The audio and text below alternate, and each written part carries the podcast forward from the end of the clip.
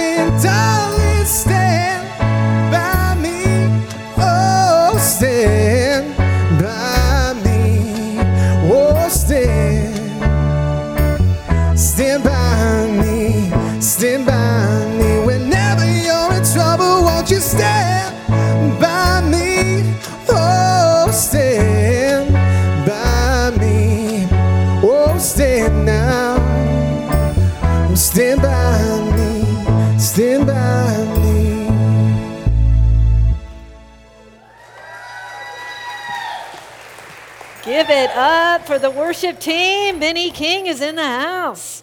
Absolutely. Oh, so great. I mean, I love this series. I don't know about you. We have people all the time that say, Yeah, first time I came to your church, you were singing taking care of business or whatever. I mean, you kind of remember the song that you entered on. So, uh, congrats to any of you who got to join us for the first time with that song.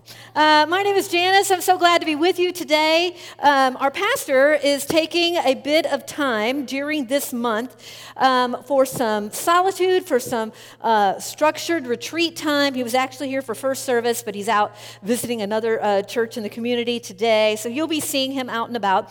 But um, be in prayer for him when you're meeting with God this month um, because He's going to be really um, doing some concerted effort to hear from God, particularly for Himself and, for the church, uh, doing a little fasting, and He's got some stuff planned. So, anyway, um, I'm here instead. Yay. All right, Psalm 118. That's where we're going to be today. We always take a psalm uh, and connect it to a song. So if you have a Bible with you, you can head over to 118 or a device. It will always show up on the screen behind me. Um, King David uh, wrote this particular psalm, and few of us, including King David, no matter how gifted, no matter how fortunate you have been, have ever really won all of your battles on your own right? This is not a solitary business that we are in. We usually need somebody to stand by us in one form or another when we are hard pressed, when something is going on, and nothing reveals our personal theology like hard times, right? The way you interpret that really reveals how things um, are with you and how you see God in a crisis or when you're facing a lengthy battle that maybe takes the wind out of your sails.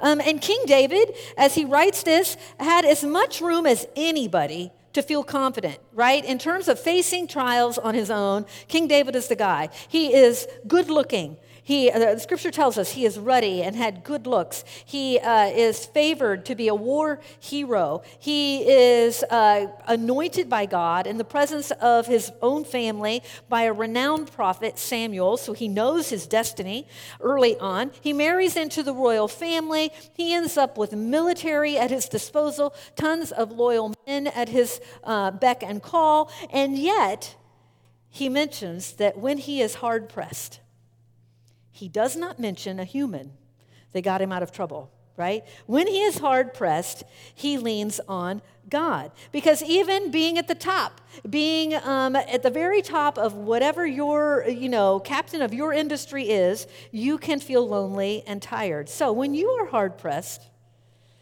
who stands by you? What do you lean on when you're in a fight? Psalm 118. Give thanks to the Lord, for he is good. His love endures forever. Let Israel say, His love endures forever. Let the house of Aaron say, His love endures forever. Let those who fear the Lord say, His love endures forever. When hard pressed, I cried to the Lord, and He brought me into a spacious place. The Lord is with me, and I will not be afraid. What can mere mortals do to me? The Lord is with me. He is my helper.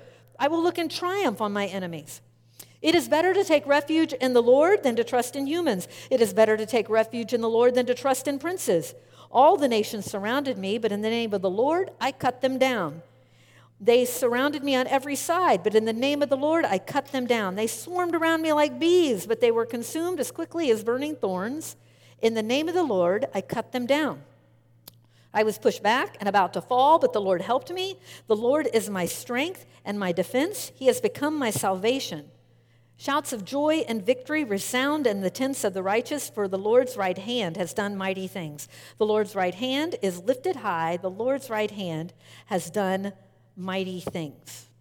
You know, when David reflects in this psalm about the places where he thrived, where he survived and overcame, again, he does not tell us the name of a person. He tells us that God is the one.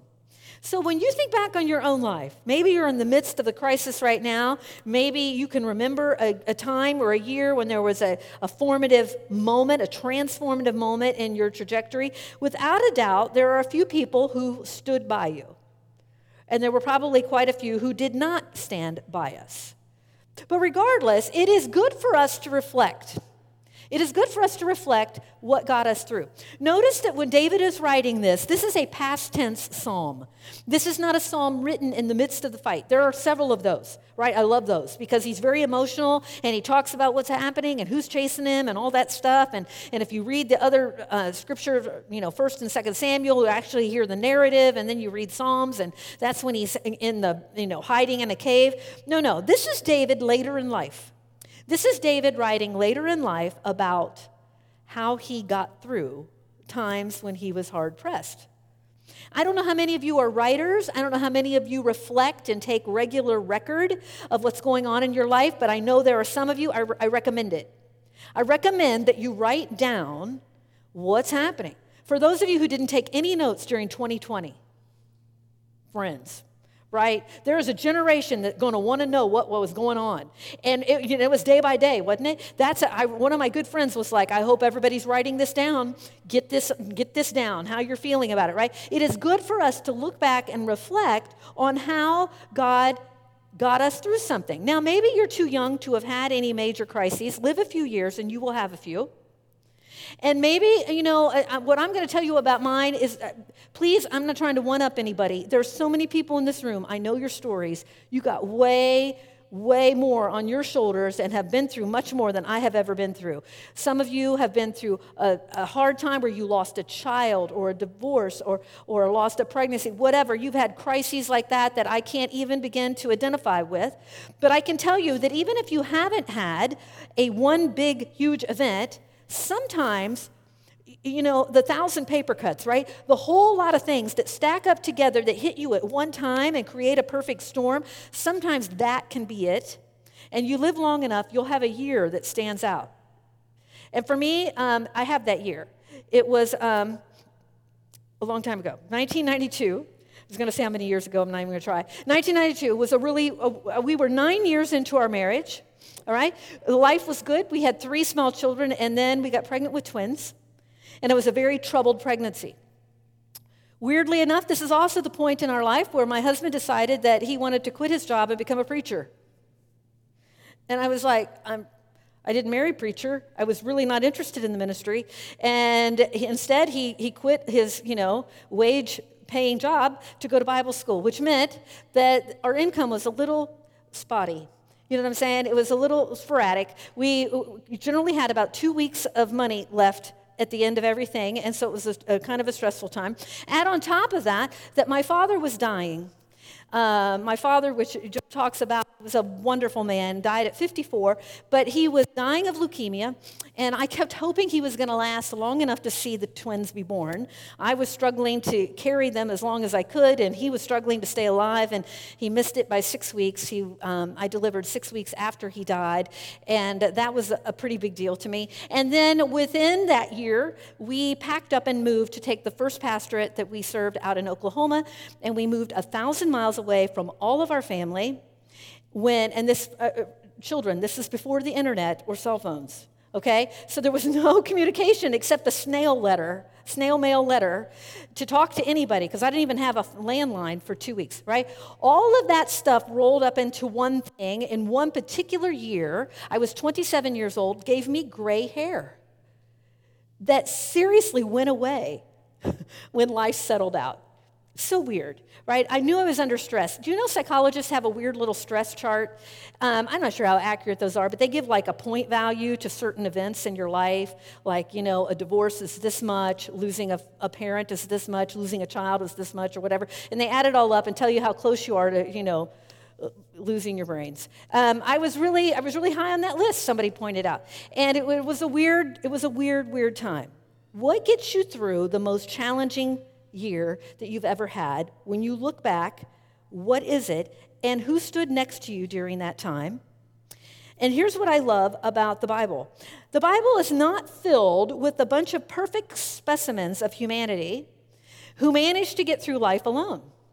Instead, I am so intrigued, not by all the leaders in Scripture, I am so intrigued by the people who stood next to them. I'm so intrigued by the people who were like in that number two spot, in that support role, right? They weren't like the lead actor, but they were supporting role that allowed the lead actor to do whatever it is that they were being called to do. I call them a prop up story. All right, we're going to look at one of those and then we're going to come back to Psalm 118. Exodus 17. You can go there with me if you want or just follow along. Now, Exodus 17, let me set it up, is Moses and the children of Israel are, have just left Egypt. They're out in the wilderness, and this is the very first big battle that they have against the neighboring Amalekites. Okay? So they are a bunch of slaves. They are a slave nation. They are not a military might of any kind, and they are being called upon to, um, to handle these enemies that are in front of them. Exodus 17, starting in 8. The Amalekites came and attacked the Israelites at Rephidim. Moses said to jo- Joshua, Choose some of the men and go out and fight the Amalekites. Tomorrow I will stand on top of the hill with the staff of God. He had a staff in his hand, just like you see on, you know, in the books and on TV, right? A staff of God in my hands. And so Joshua fought the Amalekites as Moses had ordered. And Moses, Aaron, and Hur went to the top of the hill. Now, Aaron is his brother. If you know, if you know any of this history at all, Aaron is Moses' brother. He's his right hand man. And then Hur, we don't know a whole lot about. There's a few people named Hur in Scripture, but most scholars, particularly the Jewish tradition, holds that Hur is a relative. He is either um, Miriam's son or Miriam's husband. So he's either a brother in law or a nephew. Okay, so two brothers, maybe a brother in law and a nephew, are up here on this hill, according to Jewish tradition. As long as Moses held up his hands, staff in hand, the Israelites were winning. But whenever he lowered his hands, the Amalekites were winning. When Moses' hands grew tired, they took a stone and put it under him, and he sat on it. Aaron and Hur held his hands up, one on one side, one on the other. Stand by me, right? So that his hands remained steady until sunset. So Joshua overcame the Amalekite army with the sword. And then the Lord said to Moses, Write this on a scroll as something to be remembered and make sure that Joshua hears it. Remember, write stuff down so that you can remember what God has done. Then I will completely blot out the name of Am- Amalek from under heaven. And Moses built an altar there and called it, The Lord is my banner. Now, just a few, just a few things I notice in this scripture, okay? That in terms of what it means to stand by someone. First of all, and I don't have these in a number, they're in a bullet point.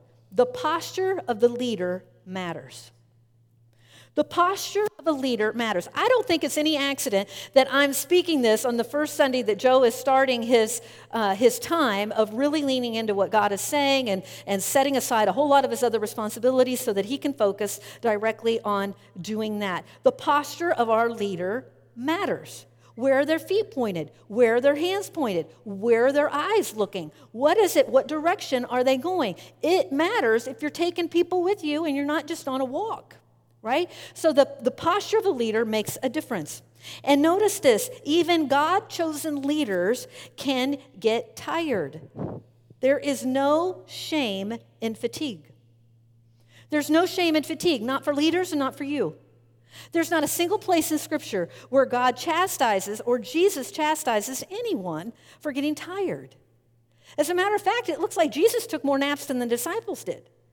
You know, the fact that he actually met up with the Samaritan woman is only because he sat down at the well because he was tired and sent the disciples on to go get hamburgers at Mickey D's or whatever. They go on ahead to get food and bring it back. The only reason there's an opportunity there that he takes with the Samaritan woman is because he sat down to rest. There's no shame in fatigue. What are we going to do when we get fatigued? That's what matters, right? Trying to avoid it isn't the, isn't the answer. And then next, I noticed that his closest friends prop him up. His closest friends, or the closest people to him at that point, prop Moses up. And I'm thinking, what, what was going through their mind? You know, are they thinking, how do we keep this guy in the game? We can, by the way, Moses was 80 years old here. He's 80 years old. He, was, he spent 40 years in Egypt, 40 years in uh, the wilderness, and another 40 years taking the, the Israelites where they needed to go. So he's fully 80 years old here. And can you imagine holding up something for however long it takes people to I can't hold you know when Joe baptizes somebody here and we all get tired after he prays and we're like I can't do it anymore and you're doing this right and you're like I should have done curls before baptism day right it is like how long can somebody do that they're helping hold him up. And I noticed that they do it not initially by grabbing his arms, but they're taking weight off of him. They're like, here, here's, here's a stool, here's a rock, sit down here, right? They're taking off pressure in some other area of his body so that he can use the parts of his body that only he can use to affect this change that's going on down on the ground, right? So they need to keep his arms up so they eliminate other pressure. That's what we do when we reach out to help someone. When we're holding somebody up in crisis, we're not doing the thing that only they can do. We're doing everything else. We're mowing their lawns. We're doing their laundry. We're bringing them food. We're doing all the things that anybody can do to eliminate that pressure. Maybe we're paying their bills. We're doing things that help them settle in and do the things that they can do. Notice this too that the, that the stick that, that Moses is holding up, the rod of God, is not some magic stick that he could have passed off to Aaron. Here, Aaron, you hold it a while. You know what I mean? And then I'm, I'm, I'm going to take a turn give it to Hur. Give it to No, this was something only Moses could do.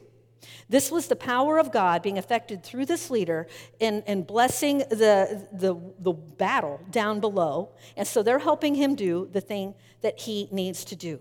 Okay? Here's another thing they stand on either side of him to support him, right? One on one side, one on the other, and they have to be able to reach his hands, which means they have to be close enough to reach him.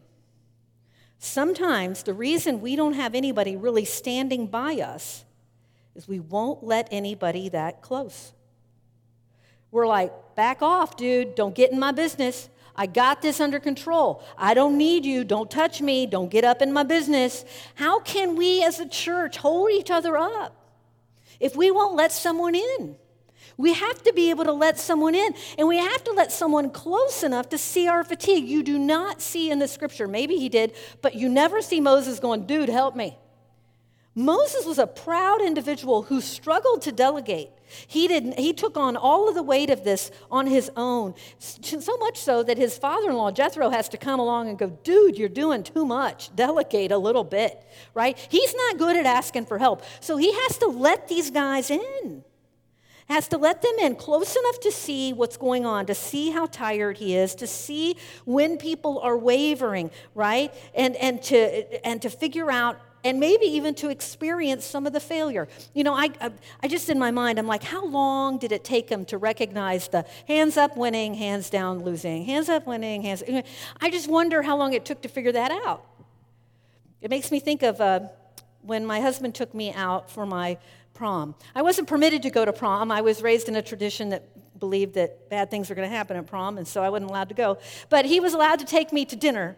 And so he took me to a five star restaurant. Now, understand, I was a little farm girl who had never been to anything fancier than Burger King or like imagine golden corral of the day okay? That was that was the extent of my experience. I don't think i'd ever been to a tipping restaurant even. And uh, so I, I made a dress and he took me to this restaurant that had a maitre d and overstuffed chairs and i was out of my league. I had no idea what to do. And i walked in and i followed the the maitre d to my chair and he pulled the, the chair out for me and i felt really awkward about it so i went over and pulled out the other chair and sat down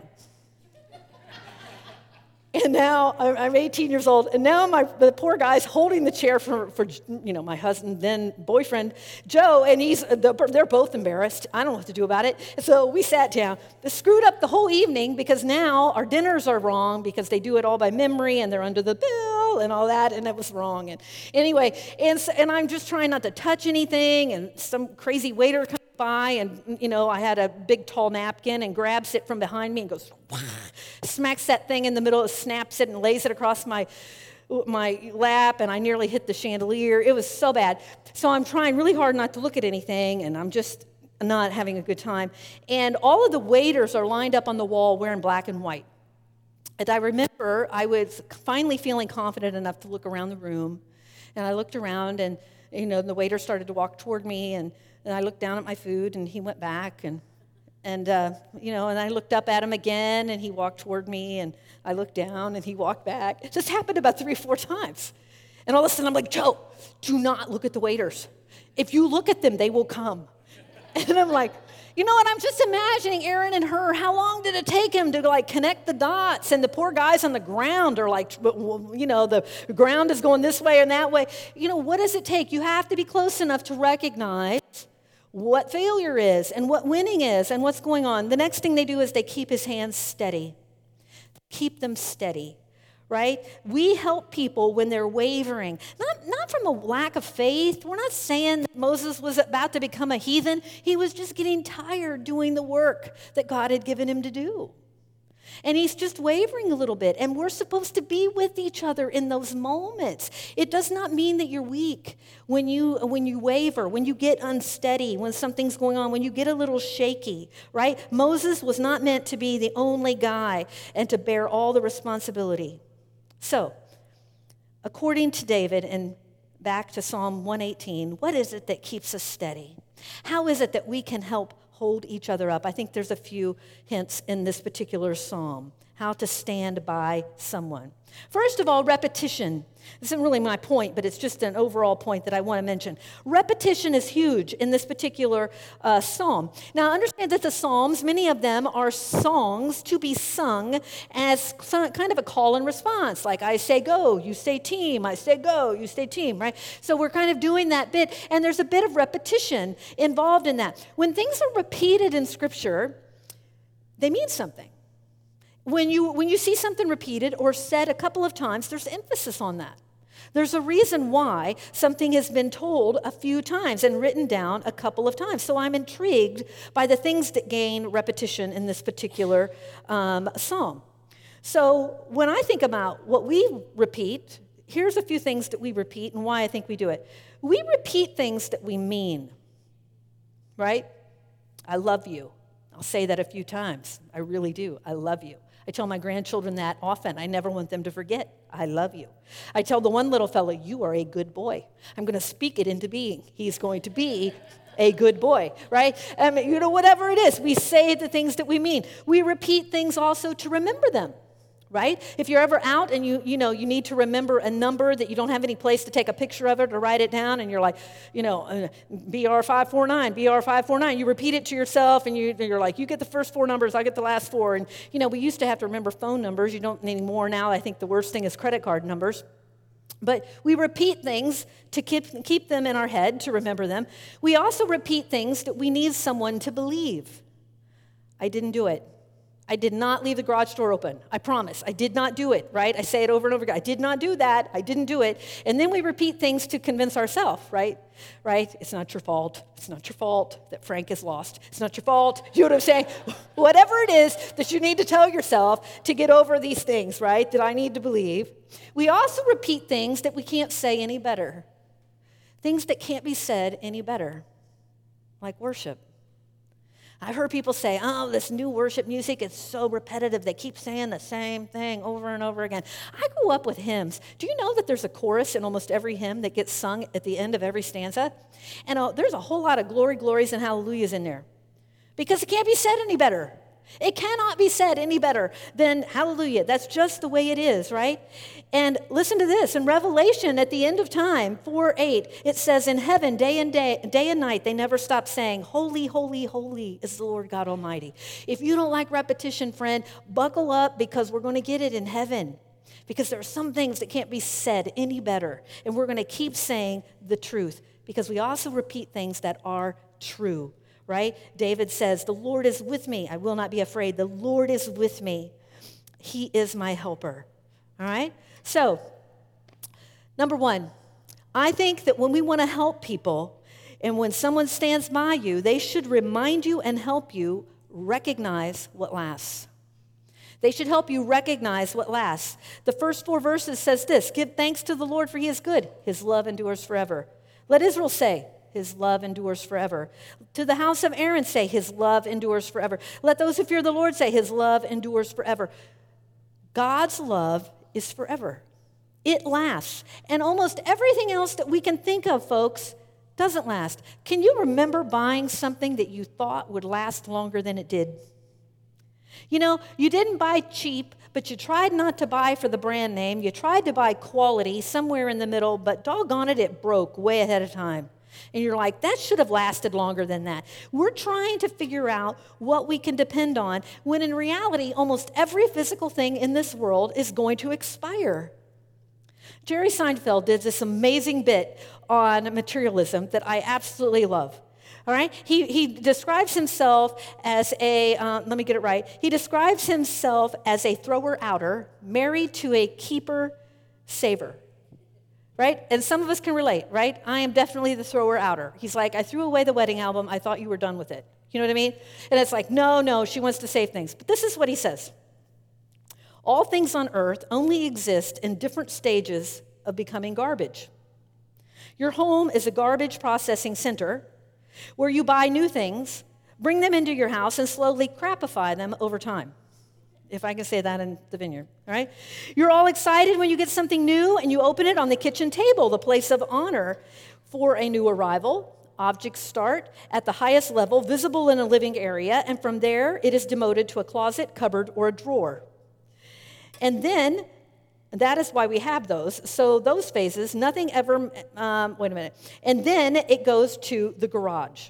One of the longest phases, nothing ever makes it out of the garage and back into the house. eBay is its only hope because now such items are mailed where we mail garbage back and forth to each other. And the final stage is a storage unit where we pay to visit our garbage all of that makes sense to me because the things that we lean on, the things that we have in this world, whatever physical stuff, including our bank accounts, friends, are in a period of decay. Everything is on its way out. For that matter, even commitments and promises and relationships can end, right? People break promises, people die. Even relationships are all in a bit of flux, except for God. He's the constant. His love and His mercy endure forever. A good friend holds somebody up by helping them lean on the thing that will last forever. In Revelation 1 8, he says, I am the Alpha and the Omega, says the Lord God, who was and who is and is to come, the Almighty. So, one of the ways we stand by each other is helping each other, reminding each other what is worth putting stock in. Everything else is in flux. Number two, somebody who stands by you should remind you and help you recognize what is safe help you recognize what is safe. This is how David put it in the psalm. When hard pressed, I cried out to the Lord, and he brought me to a spacious place. The Lord is with me. I will not be afraid. Down in 8, he says, It is better to take refuge in the Lord than to trust in humans. It is better to take refuge or safety in the Lord than to trust in princes.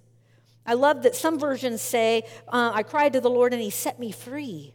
He set me free and brought me to a large place.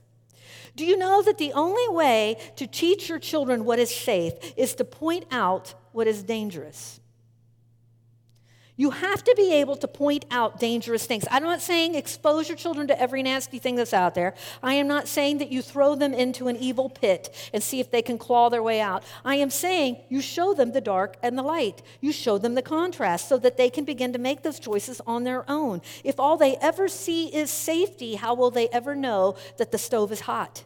right? You have to demonstrate that there are things that we stay away from. You do not help your children by pretending that there's no evil in the world we show them clearly the difference. Blissful ignorance um, is never going to help us, right?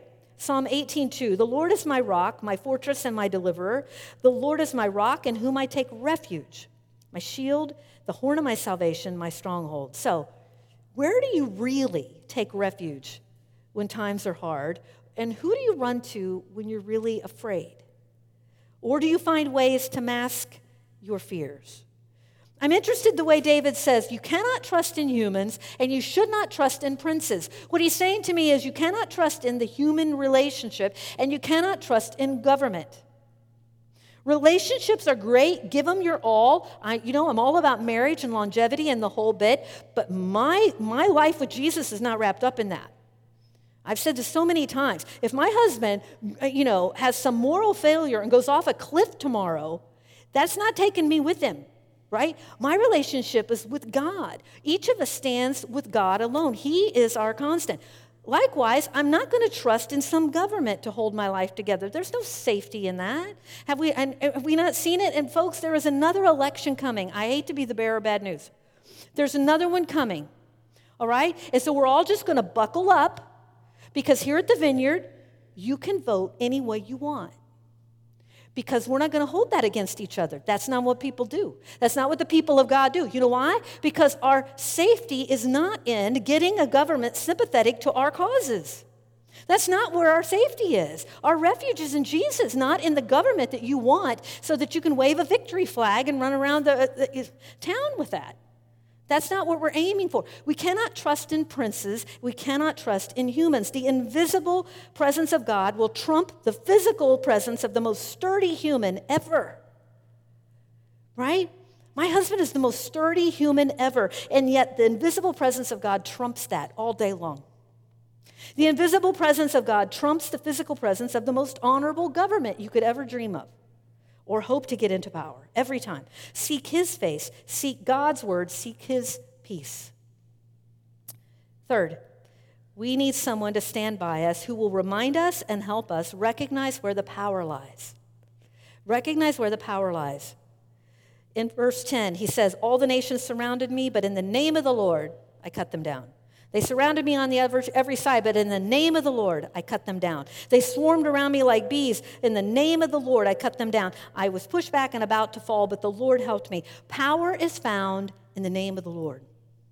Power is found in his name. I cannot describe it. I just know that it is in his in the name and in his hand. When I was a small child, we lived on a um, about a five acre patch. My father farmed, but we didn't own a lot of land, and we had a little barn about mm, 80 yards behind the house where we kept a milk cow.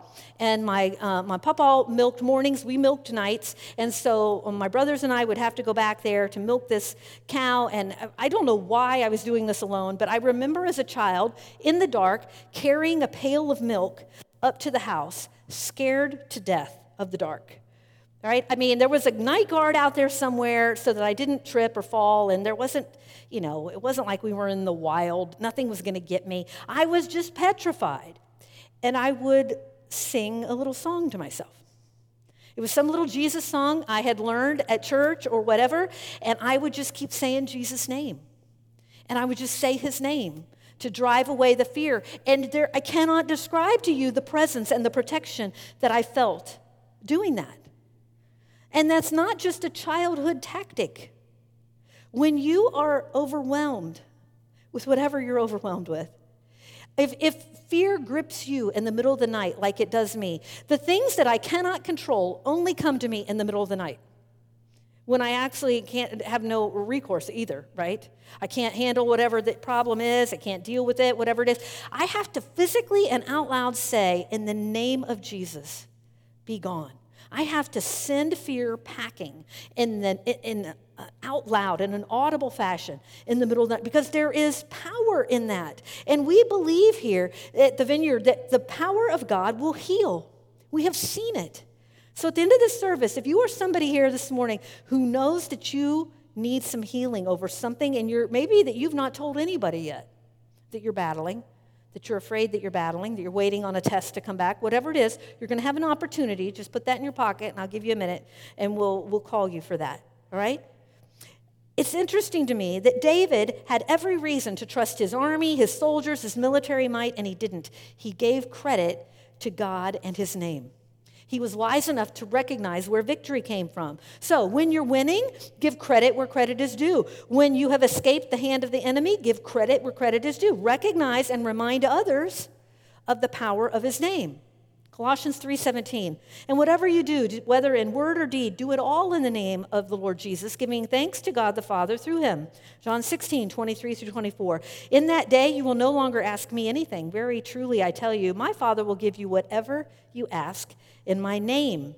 Until now, you have not asked for anything in my name. Ask and you will receive, and your joy will be complete. What have you been needing? What do you need to ask him for? What are you afraid to ask him for? Ask for it in his name.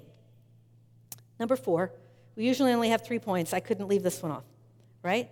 Number four, we need someone around us to stand by us who will remind us and help us celebrate. Who will remind us and help us to celebrate. Verse 15 from Psalm 118 Shouts of joy and victory resound in the tents of the righteous. The Lord's right hand has done mighty things. His right hand is lifted high. The Lord's right hand has done mighty things. Romans 12 15 says this Rejoice with those who rejoice and mourn with those who mourn. You know, it's so much easier to mourn with those who mourn. Have you noticed that? It's so, it's so much easier to feel bad for people when bad things happen. And it's easy to celebrate with people, but only if they have less than you. Right?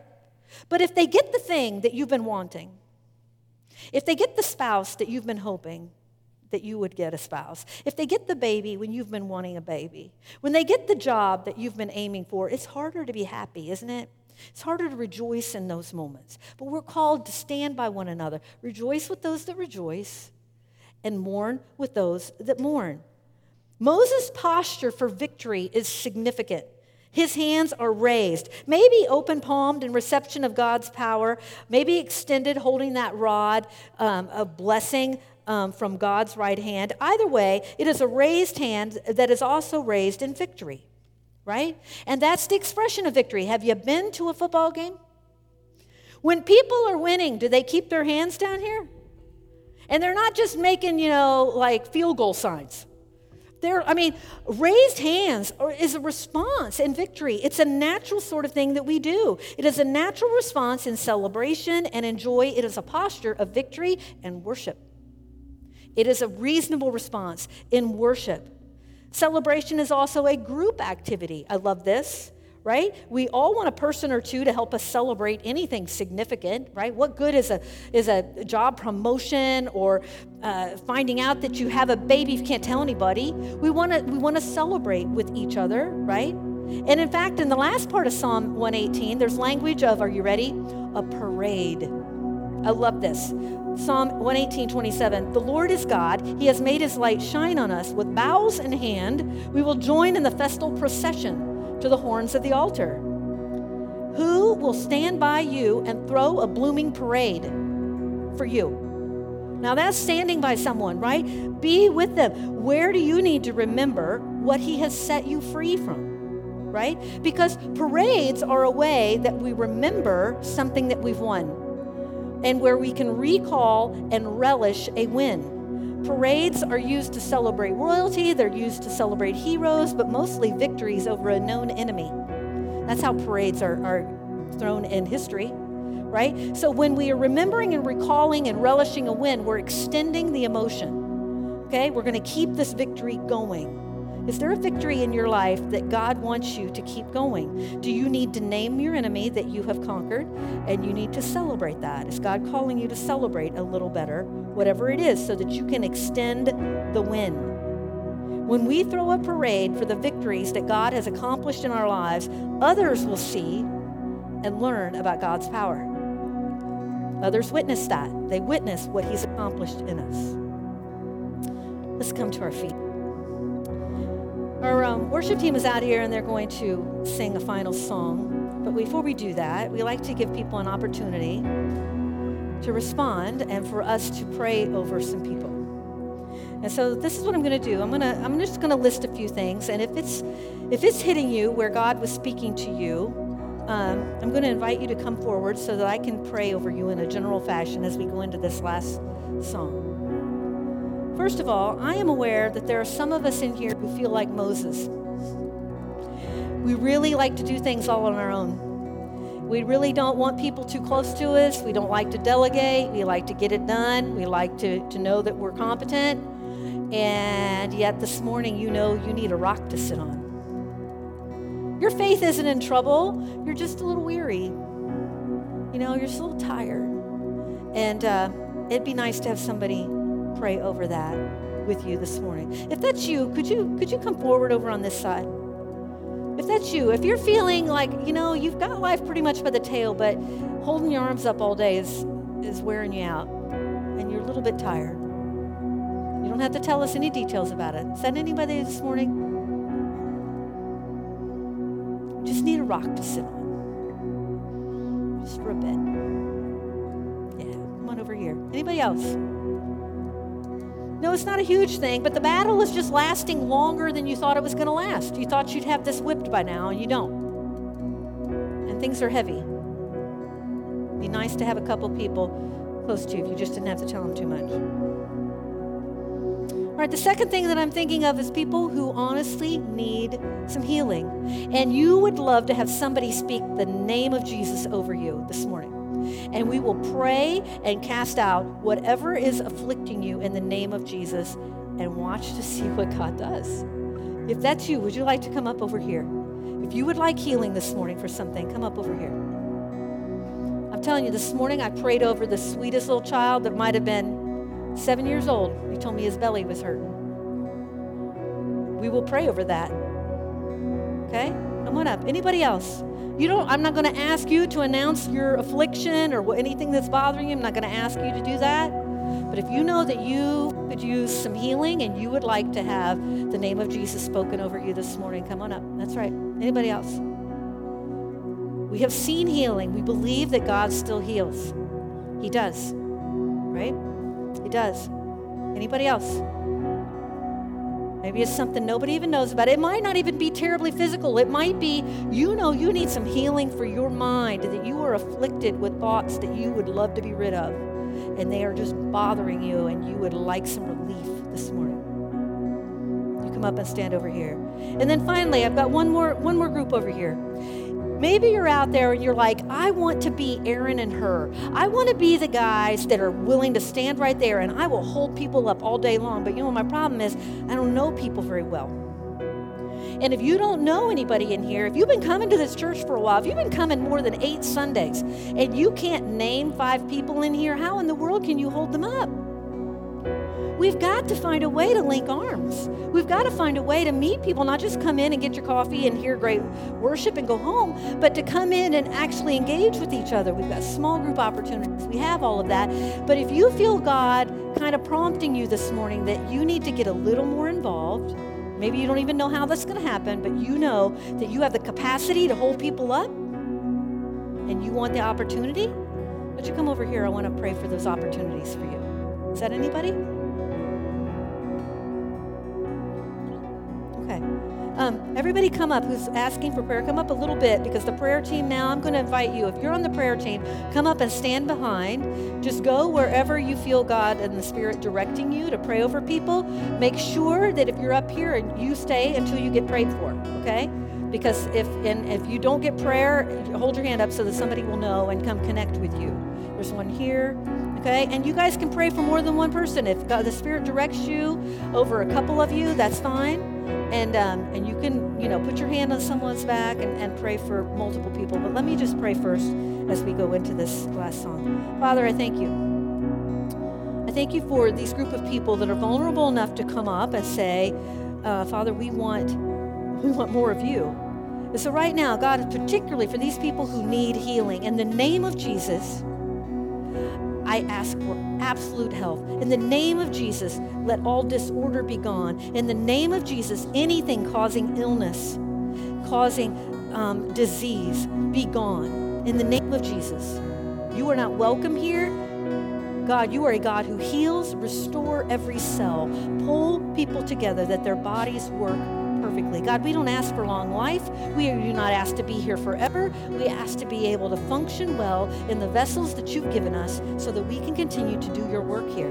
And so, God, I pray for relief from pain, from uh, a, a diagnosis that is frightening. I pray for relief for all of that on these people. God, for those that are feeling tired, God, I pray for um, rest, absolute rest on these folks rest and care, that they can catch their breath. Give them a moment to catch their breath in the middle of the storm. And God, put people around them. Let us link arms, God, with the people who are here and hold each other up. Build our relationships together so that we can serve you better. You can stay up here as long as you like while they finish this song.